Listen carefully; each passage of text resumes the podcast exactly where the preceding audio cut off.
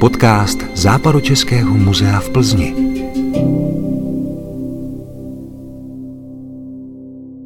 Hezký den vám všem, kteří nás právě posloucháte. Jakub Šmíd vás vítá u dalšího dílu. V této úvodní sérii podcastů vám postupně představujeme úspěšně dokončené vědecké projekty Západočeského muzea a zároveň odborné muzejní pracovníky, takzvané řešitele, kteří na těchto projektech pracovali nebo stále pracují. Tématem dnešního rozhovoru je projekt, který ovšem ještě stále pokračuje. Jeho název je de facto otázkou, zní: jak přesně můžeme rekonstruovat karbonský tropický prales? Příklady z České republiky a Číny. Jeho spoluřešitel tu dnes sedí se mnou. Abych ho alespoň krátce uvedl, zmíním, že patří k nejúspěšnějším odborným pracovníkům Západočeského muzea. Od roku dva tisíce se pravidelně zapojuje do celé řady paleontologických výzkumů, ovšem na mezinárodní úrovni. Absolvoval několik zahraničních stáží, zmíním Kanadu, Čínu, ale i dlouhodobých pracovních výjezdů mimo Českou republiku. Je autorem více než sedmdesáti vědeckých článků, z nichž většina byla publikována v prestižních mezinárodních impaktovaných časopisech. A to se podaří opravdu jen těm nejlepším. Jsem moc rád, že moje pozvání přijal dlouholetý kolega, vždy osobitý Josef Pšenička, z Centra paleobiodiverzity Západočeského muzea. Josefe, díky, že jsi přišel. Zdravím a jsem velmi rád a jsem poctěn, že tu můžu být. Jako vždy i dnes začneme obligátně. Jak dlouho působíš v Západočeském muzeu, na jaké pozici, jakým vzděláním si prošel a co tě vůbec vlastně k paleontologii přivedlo? Tak to je velmi rozsáhlá otázka, taková široká. Já bych začal asi od konce, co mě vlastně k paleontologii přivedlo. Já musím říct, že to je že k paleontologii mě přivedla vlastně moje sestra. Moje vlastně líná sestra. Protože když jsem byl na základní škole někdy ve třetí, čtvrté třídě, tak si pamatuju, že rodiče dali úkol mé sestře, aby mě hlídala. Samozřejmě mě nechtěla hlídat, já byl dost zlobivý dítě. Tak jí napadlo, že by mě mohla odvést na jednu malou lokalitu nedaleko Radnic, kde se dají najít trilobity. Já jsem totiž den předtím viděl film, Zemanův film, Cesta do pravěku, a byl jsem z toho strašně nadšený. A tak mi sestra odvedla do lesa, tam mě ukázala, kde se dají najít trilobity, zmizela, já jsem si tam celý den klepal trilobity a tím to všecko vlastně začalo. Takže tady začala moje cesta stát se paleontologem, v té době jsem ještě ani netušil, co to vlastně bude obnášet a kam se všude dostanu. Ale bavilo mě to, bylo to prostě něco zvláštního, mohl jsem být v přírodě, zkoumal jsem něco, byl to vždycky taková... taková detektivní záhada. Vždycky najdete nějaký otisk a teď jak to asi vypadalo, a to mě drží do dneška. Samozřejmě vzhledem k tomu, že jsem chtěl, nebo že ten cíl být paleontolog, možná paleobotanik, byl, mě držel skutečně dlouhou dobu, tak jsem se dostal na Karlovu univerzitu v Praze a už v té době jsem se seznámil s Jaroslavem Kraftem, který působil právě tady v Západočeském muzeu v Plzni, a v devadesátém druhém, kdy jsem já vlastně začal studovat, nebo devadesátém třetím, tak mě oslovil s tím, jestli bych nechtěl až do studiu vlastně pracovat v Západočeském muzeu v Plzni. Takže jsem na tom souhlasil, protože pocházím tady odsud, tady z kraje, pocházím z Radnic, a říkal jsem si, výborně, budu vlastně doma, bude to ten kraj, kde jsem vyrůstal a který mě vychoval vlastně pro tu paleontologii. A v roce devatenáct set devadesát šest jsem nastoupil sem jako pracovník paleontologického oddělení a od roku, a teď musím říct zcela upřímně, že nevím úplně přesně, jsem se stal vedoucím oddělení paleontologie a postupem času jsme vlastně to oddělení paleontologie přejmenovali nebo restrukturalizovali, to je krásné slovo, ale já ho nevyslovím, na Centrum paleobiodiverzity. To bylo, myslím, vyčerpávající. Díky moc, Josefe. Projekt, na kterém se podílel, jak si vybočuje z řady těch, o kterých byla řeč v předchozích dílech. Jiný je v tom, že na něm participovali vědci z několika institucí a ty jsi jedním z několika řešitelů. Můžeš nám tento projekt nějak krátce představit? Tak už všechno vychází z toho názvu. Jak rekonstruovat karbonský prales? Je to karbonský prales, je to, je to něco, co se nám tu zachovalo pouze v kamenech. Je to tři sta dvanáct milionů let starý prales, někde tady, na Plzeňsku, v mírném pásu máme nádherný tropický prales. Takže samozřejmě my Obec paleontologická nebo paleobotanická obecně je velmi malá. Kor v České republice. Proto je nutný spolupracovat, protože ty otázky není jenom, otázka nezní jenom, jak vypadal prales, jestli tam byl tadle kytka nebo tadle kytka. Tam přece žijou i živočichové. To znamená, dneska věda se specializuje, takže já musím vzít specialistu, který se zabývá živočichem. Pak chci vědět, jaký tam byl vodní režim, že jo, bylo to rašeliniště, určitě tam voda hrála velkou roli, tak musím vzít někoho, kdo rozumí a kdo je schopný z toho sedimentu přečíst, jaký tam byl vodní režim, jak to tam vypadalo. A proto mám, jestliže mám sediment, tak musím vzít zase specialistu, který je schopný prostě nějakým způsobem zpracovat ty sedimenty. Proto spolupracujeme, proto ten projekt není pouze o jedné jediné instituci a o jednom jediném vědeckém pracovníkovi, ale je to v podstatě o týmu, vždycky je to o týmu. Proto vlastně na projektu spolupracují lidi z Karlovy univerzity v Praze, z Přírodovědecké fakulty, stejně tak z Národního muzea, z České akademie věd a zároveň i ze Západočeského muzea v Plzni z Centra paleobiodiverzity. Ale pozor, nás nezajímal pouze tady to, ten jeden jediný prales, ale velmi podobné podmínky jsou na velmi málo lokalitách i jinde ve světě. Já můžu zmínit třeba Puertojano ve Španělsku, ale ty podmínky tam nejsou do dneska, už není možný uh, tu lokalitu studovat, ty fosílie studovat. Jediné místo, které známe, které je plus minus stejně staré, ne, stejně je mladší, je to spermu, je v podstatě v Číně. Takže my jsme začali spolupracovat i s Čínskou akademií věd, proto v podstatě ty naše výsledky, které máme, si myslím, že jsou jako relativně velmi dobré, protože vlastně ten projekt má dneska kolem třicet skutečně významných vědeckých výstupů, které jsou publikované ve vědeckých nebo prestižních vědeckých časopisech po celém světě. Takže si myslím, že skutečně to spojení těch institucí, a nejenom našich, ale i zahraničních, je prostě velmi důležitý. Akord možná v dnešní době to rezonuje, že ta věda může ty lidi spojovat, nerozdělovat. Co se vám vlastně tedy podařilo vybádat? No, to je možná jednoduchá otázka, ale trošku složitější odpověď, protože mm, ta odpověď nemůže být jednoduchá, povedlo se mi tohle, tohle, nebo povedlo se nám tohle, tohle. Výsledek projektu byl v podstatě popsání několika úplně nových rodů, úplně nových druhů. V podstatě jsme začali definovat nějaké nové čeledi rostlin, teda především rostliny.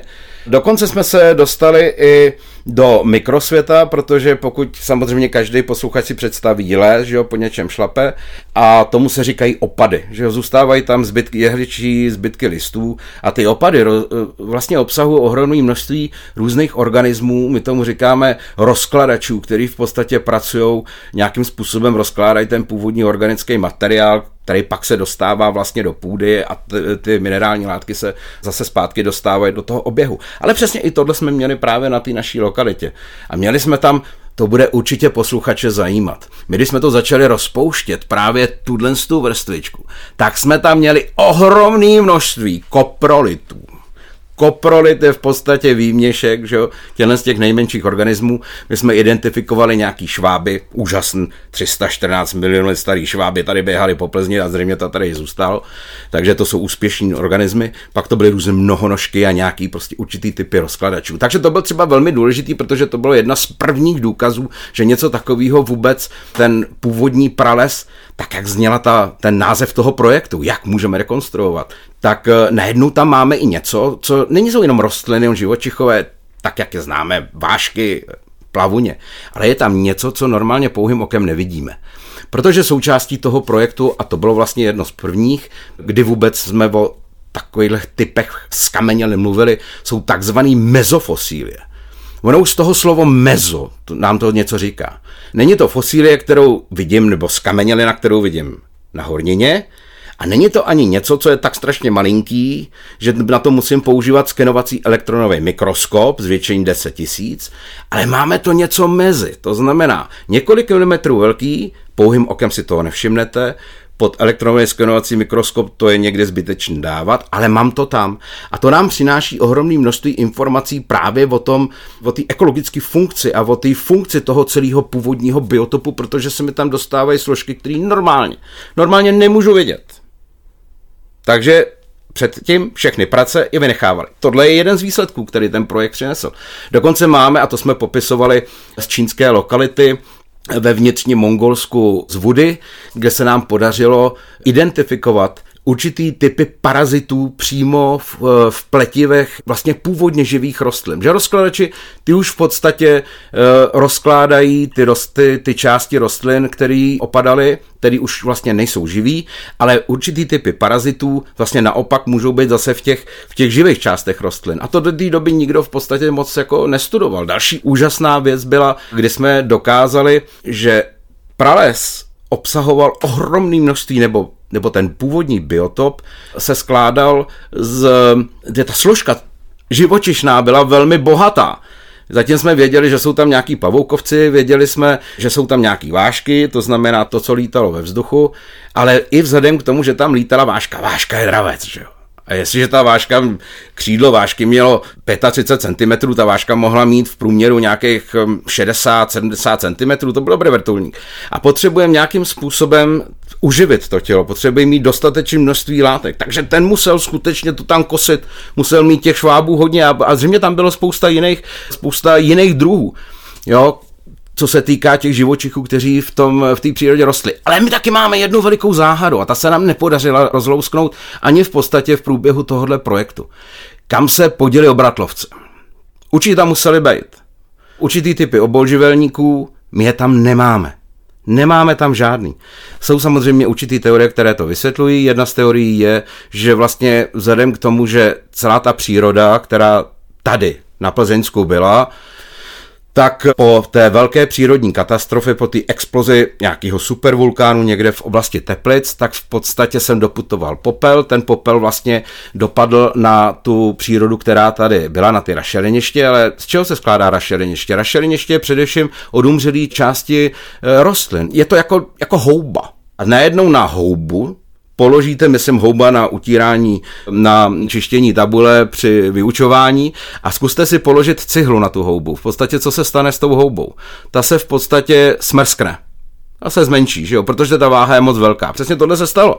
Takže pravděpodobně ten popel, který byl velmi těžký a dopadl právě na tyhle ty odumřelé rostliny, tak stlačil vlastně všechno to, co na tom povrchu bylo, přímo do toho rašeliniště a všichni víme, že rašeliniště je velmi kyselý prostředí, takže je možný, že v té době vlastně došlo k rozpuštění všech těch kostí, takže my tam nemáme vlastně žádný důkaz. Proč nám tu zůstal hmyz? Protože má velmi odolnou kutikulu, neboli ten povrch toho organismu. Takže že to nám tu zůstalo, že jo? A až po té maceraci, že normálně to nevidíme. Takže to byla velká záhada, která se nám nepodařila vyřešit, ale myslím si, že dneska, když řeknu ten hlavní cíl a to, co se nám podařilo asi a to, co bude zajímat možná všechny, je, že jsme skutečně definovali, jak ten prales tady před těma tři sta dvanáct, tři sta čtrnáct lety, před miliony lety, jak vlastně vypadal, to znamená, jakou měl strukturu, jak, ty, jak vypadaly jednotlivý, jak vypadaly podrosty, jak vypadalo to nízký nebo keřový patro, jak vypadalo stromový patro, který rostliny parazitovaly, jak vypadaly vztahy mezi jednotlivými rostlinami, že dole byly teda rozkladači, mezi tím běhali pavouci, mezi rostlinama, mezi těma lítaly velký vášky, takže a můžeme i definovat, že i nějakým způsobem, jaká byla teplota plus minus, že to jsou práce, které teprve budou ještě publikované, proto vlastně se to trošičku jakoby posouvá dál, protože ještě ne všechny analýzy byly udělané.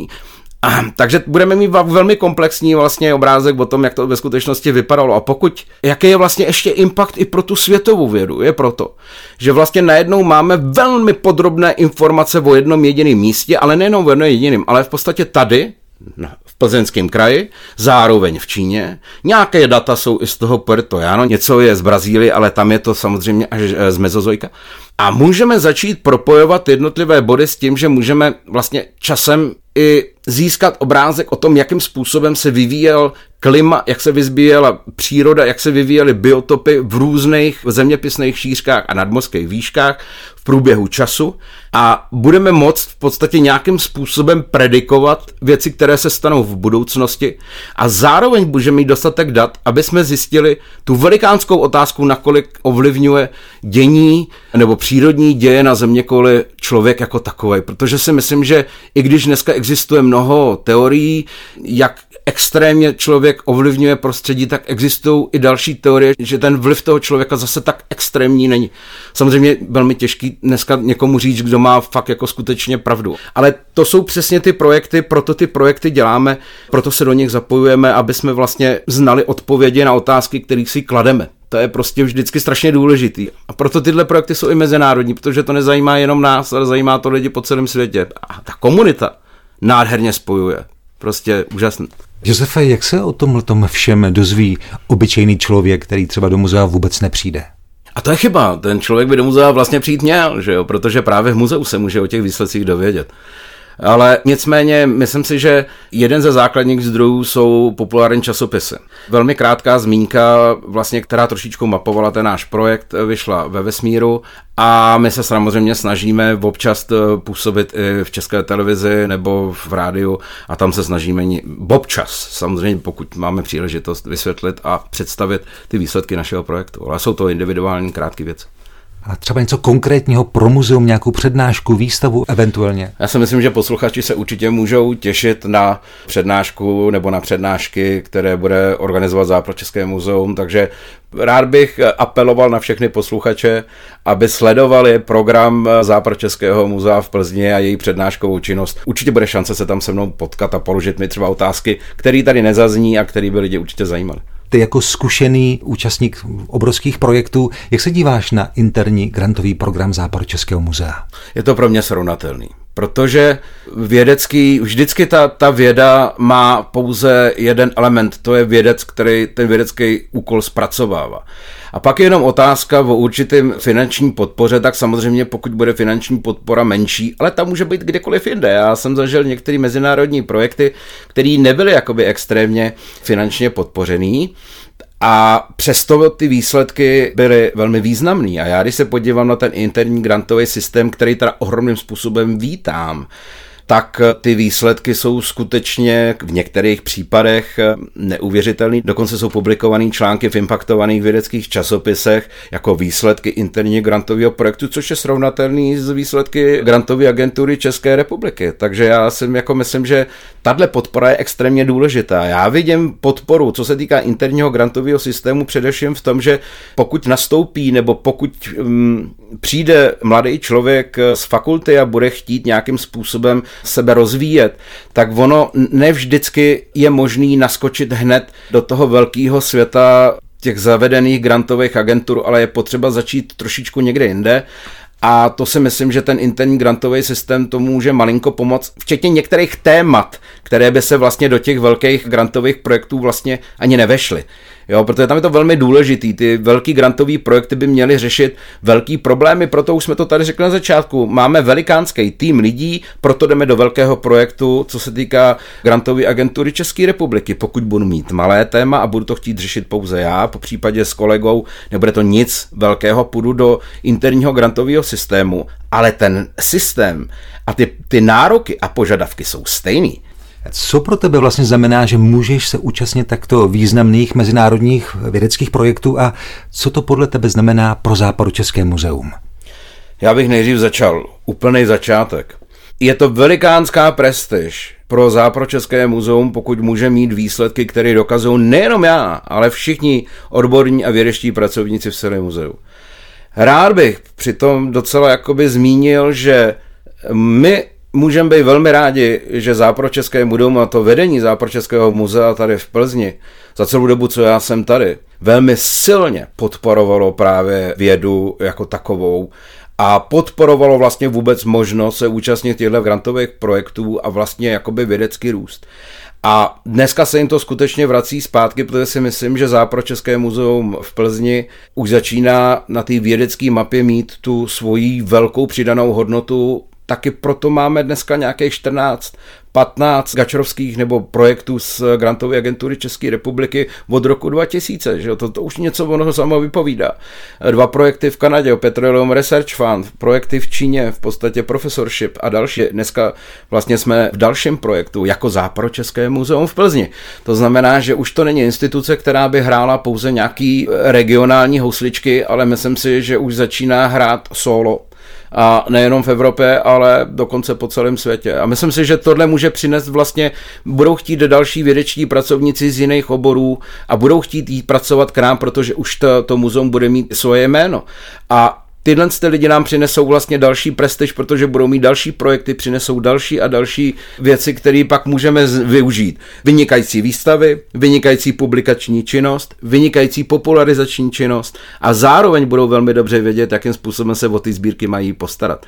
A to bych ještě malinko dodal, fakt jenom krátce, a to je to, že máme velký štěstí, protože ty sbírky, které tady jsou, ty nám poskytly ten základní materiál pro to, aby jsme se tady o vědě mohli bavit, aby jsme se tady mohli bavit o prestiži, kterou dneska zápro Český muzeum a v zahraničí. Ty úžasně zpracované sbírky, které v Západočeském muzeu jsou, na všech odděleních je přesně to, co může vytvořit neuvěřitelný základ pro to, aby muzeum bylo muzeem a bylo zároveň výzkumnou organizací. Myslím si, že jsme nemohli skončit lépe. Díky, že jsi přišel. Je, byla to pro mě velká čest a já taky děkuju. Naschranou. Loučí se také Jakub Šmíd, děkuji za vaši pozornost, věřím, že jste si to s mým dnešním hostem opravdu užili a těším se zase u dalších dílů. Naslyšenou. Naschle.